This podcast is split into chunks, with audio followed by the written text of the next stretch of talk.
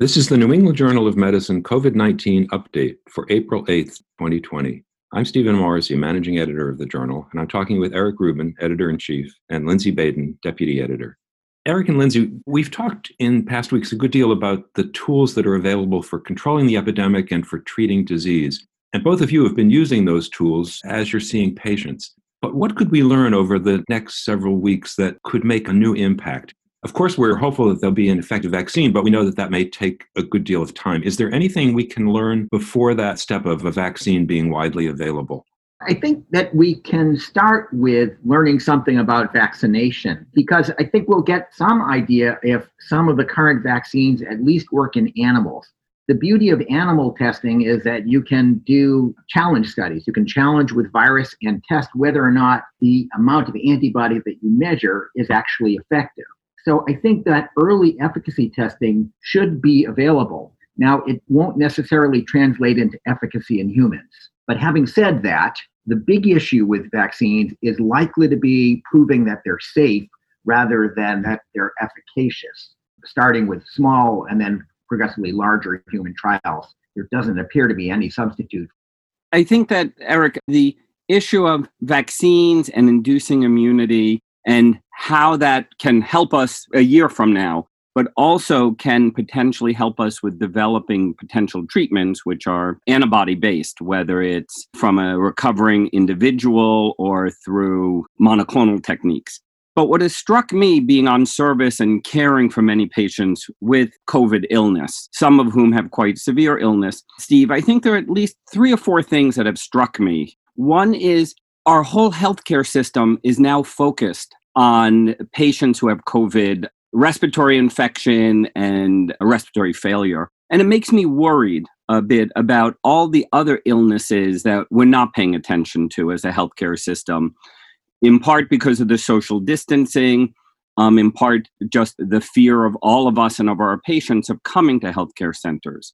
Number two that has struck me is our understanding of when patients are no longer infectious and no longer shedding virus and at risk for transmission or for recrudescent illness. And this has come up in part in some of our cancer patients who are receiving cycles of chemotherapy and develop this illness and recover. And the question of when can they get their next round of treatment? The answers to these questions are unknown, but are very important as we manage the illness across the spectrum of disease that we care for.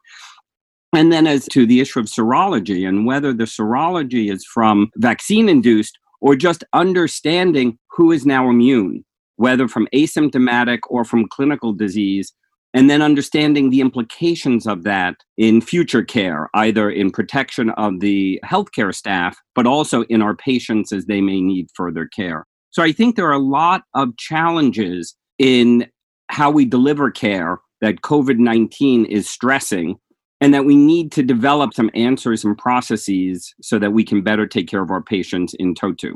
Lindsay, let me get to one of the points that you were making about other illnesses in this age of COVID 19.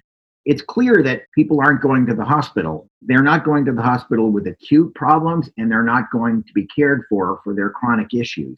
And this is going to come back to hurt us as individuals and as a healthcare system, undoubtedly, as people are not getting their hypertension treated or their diabetes managed uh, appropriately. There are some minor benefits. For example, social distancing has meant that the flu season, which would ordinarily have extended for a bit, dropped off the face of the earth because people just aren't running into each other. So there's less transmission of other infectious diseases in concert with the apparently decreased transmission of COVID 19 as these social distancing measures have set in.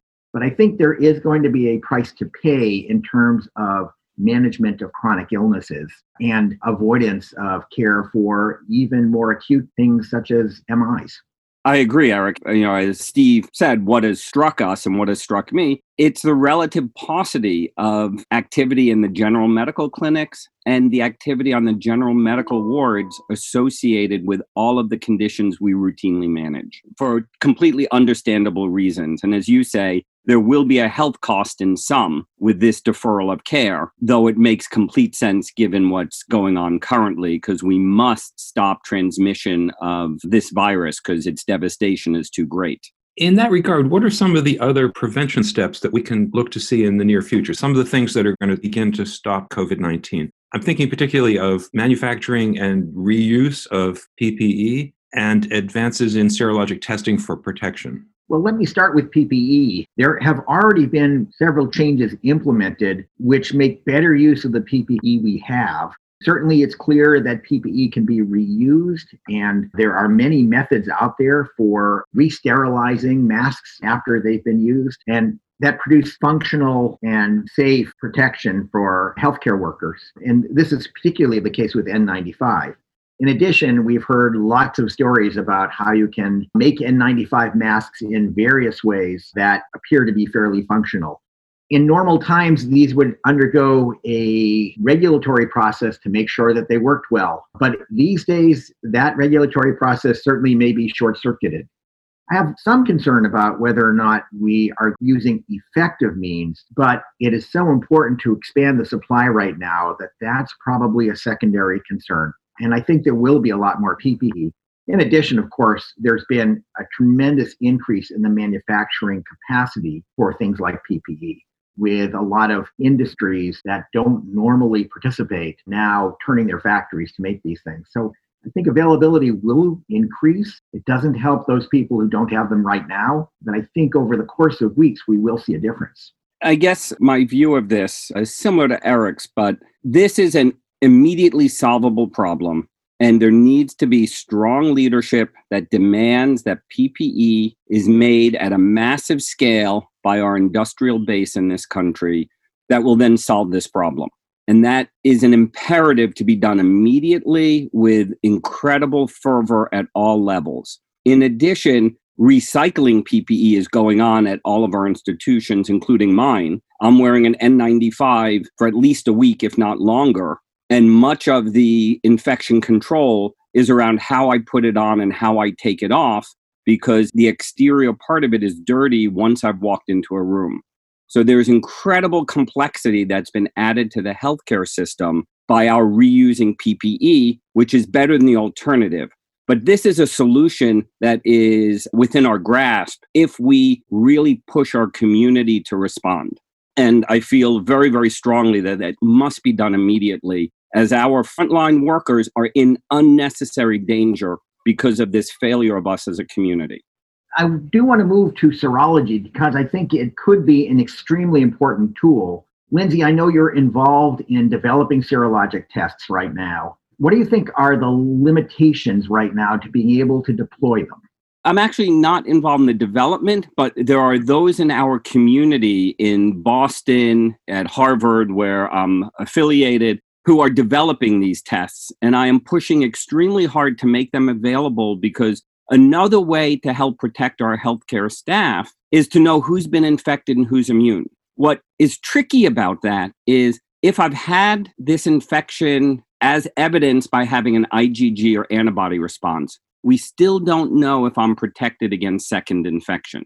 There's no reason to believe why I wouldn't be, and I strongly think I would be, but there still needs to be data generation that supports that inference from prior understanding of coronavirus infections and how a neutralizing antibody is likely to work and be protective.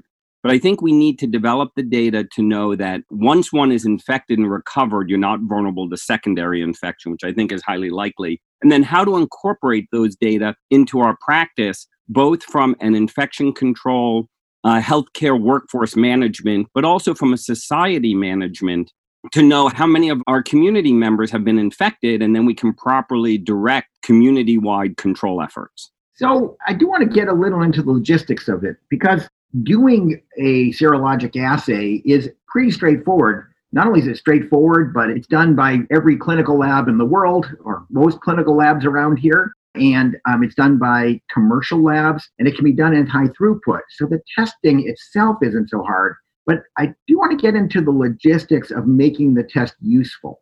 Certainly, as you say, it's hard to understand the results without a lot of research. And that is the key right now to understand what is a positive and what is a negative. What are the cutoffs that should be used that suggest protection? And then use those numbers to determine whether or not there really does appear to be protection in population based studies. So I think that there's a lot of work to be done in the near term that's going to be vital to you employing these tests. I couldn't agree more, Eric. I think that the high throughput nature makes us very attractive to do it at large scale and then do the research to understand what it means. But we need the high quality data. And knowing who is been infected and who is immune and hopefully protected will potentially transform how we approach our response two, three months from now as the hopefully high quality data are generated to inform practice. There's one more issue too, which is let's say that we had the perfect test and that we could predict whether individuals were protected or not. That would be an incredibly useful tool to help restart the economy if there were a sufficient number of people protected out there people who had been previously infected and no longer were at risk of disease. But the logistics of deploying that are substantial. Who do you test? How many tests do you run? That sort of thing is going to be difficult. Although a serology test, as you know, is a lot easier than a test to directly detect the virus. In that, if I have COVID 19 right now, one needs to do a nasal swab or some type of sample acquisition to see if it's present. For a serology test, you can draw my blood, and that tells you what has gone on previously, or at least previously beyond two to three weeks ago, depending on the nature of the assay. And so that it is massive logistics to do a sero survey of a community, but there are aspects of it that are less burdensome and have less infection control complexity than direct viral assays to see if you're currently shedding virus. What's the state of therapeutic possibilities? What's on the near term horizon for treatment of COVID 19? I think this is an area where we will be learning things in the short term. We will get some idea about the efficacy of drugs. And in fact, in the not too long term, we'll have good randomized controlled trial data for some of the drugs that are being tested right now. They could make a big difference. But of course, remember that RCTs have their limitations. Although they are very convincing, they certainly can persuade us that they're a good tool to use they're limited in how those tools can get applied. They really tell us about a specific situation, and we will have to do more learning to understand where we can deploy them, what the timing of their use is, and what are the appropriate patient populations in which they can be used. Nevertheless, having some reliable data could make a very big difference. I mean, I think it is quite remarkable that in the 12 weeks since this virus has emerged and the four to six weeks it's been in the United States, the amount of global research and domestic research, which has been undertaken in a high quality RCT format, is terrific in my view. Many of the studies, there'll be aspects that could be done better, but the fact that high quality RCTs are being done targeting key populations is so important one can look at clinicaltrials.gov and other registries to be able to see the number of studies that are ongoing Sadly, the case count is so high that these studies are able to be done quickly. Hopefully, the results from these studies will inform us on what we can do immediately or in the near term that can have a benefit to our patients. So it's a mixed bag of frustration that we have so much illness. And from my view, being very impressed with how the community has rallied to try and define the treatments using our best techniques, being the randomized controlled trial. What about the concept of treatment as prevention? That's a very good question, Steve. I think that there are two scenarios that we think about with treatment as prevention. One is treating patients who are infected, particularly those people who are mildly symptomatic or have no symptoms at all, to prevent transmission of the virus. A very good antiviral might stop shedding of the virus and then prevent transmission to susceptible people in the population. So, for example, we could be treating individuals and send them back to their households without fear or with less fear of everyone else becoming infected. The other possibility is prophylaxis, that we take the rest of the household and treat them with a drug to prevent them from ever getting infected from that individual who was shedding the virus. There are different sorts of limitations for both of those. For a drug that treated mildly symptomatic or asymptomatic patient, there may be less trouble because there's a lot of benefit to that patient as well if that drug prevents progression of disease. But in the case of prophylaxis, we would have to know that that drug is safe in very large populations before we would want to use it in healthy people. Treatment as prevention, I think, has been established for diseases like HIV. And I think we can learn a lot from those data because it was highly effective. And the study published by Mike Cohen et al., uh, sponsored by the NIH, really established this principle for HIV, which is analogous but different. And that's a more chronic infection with transmission over a long period of time. However, the principle I think is applicable. And as Eric, uh, you suggest, if those who are infected are able to have their disease turned off or their viral shedding reduced, then that has the potential to be an important public health tool to prevent further transmission. And I think we can learn from our management of other viral diseases like HIV. Even though there are important differences in the biology there, I think the principle and the concepts have great analogy. That's not to suggest that drugs would be a substitute for vaccines vaccination is still going to be the key strategy in controlling this outbreak if and when we have an effective vaccine. And I also think treatment as prophylaxis, or really prophylaxis, which really isn't treatment, I think is a more complicated concept to deploy. I think there's strong scientific rationale. But take me, for example, I'm at risk for the next month or two while I'm on service caring for patients. Do I get prophylaxed the whole time? Or during exposure. So there are questions there that have to be thought about, but it is a potential tool that the community needs to figure out where it fits in once we have data establishing the principles. What's life like at the hospital these days? What's happening with patients? Lindsay, you talked about wearing one N95 mask for an entire week. What's going on?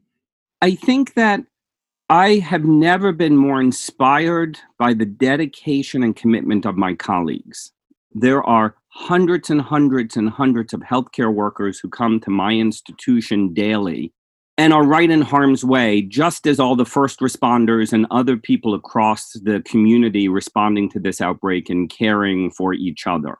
And that has been tremendously inspiring. I think there is a frustration with the community response to give us the equipment we need and to help us really protect ourselves. I think there's a great response and things are improving, but there are many parts of the country, certain cities, certain health centers that really have even greater limitations on their PPE. And I think we have to really respond to that because if we don't protect each other and our healthcare workers, we will put ourselves in even greater danger to responding to this. But the esprit and the commitment of the healthcare workers is phenomenal.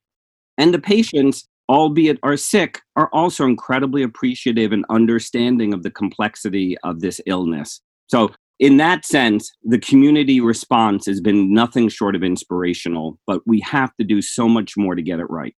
I'd add that it's a very surreal time at the hospital. You can't not know at all moments how unusual the situation is. First off, you can only walk in through a couple of entrances because, for the most part, visitors are not allowed in the hospital and there's security. As you enter the hospital, they hand you a mask, which you have to put on and wear for the rest of the day so that everyone is masked. The hallways are relatively empty the rooms are quiet. Most double rooms are now being used as single rooms to try to prevent transmission of disease. And entire floors that have been dedicated to cardiology patients have been converted to infectious disease floors only for COVID 19 patients. So it hits you immediately and continuously while you're in there. What an odd time we are in right now.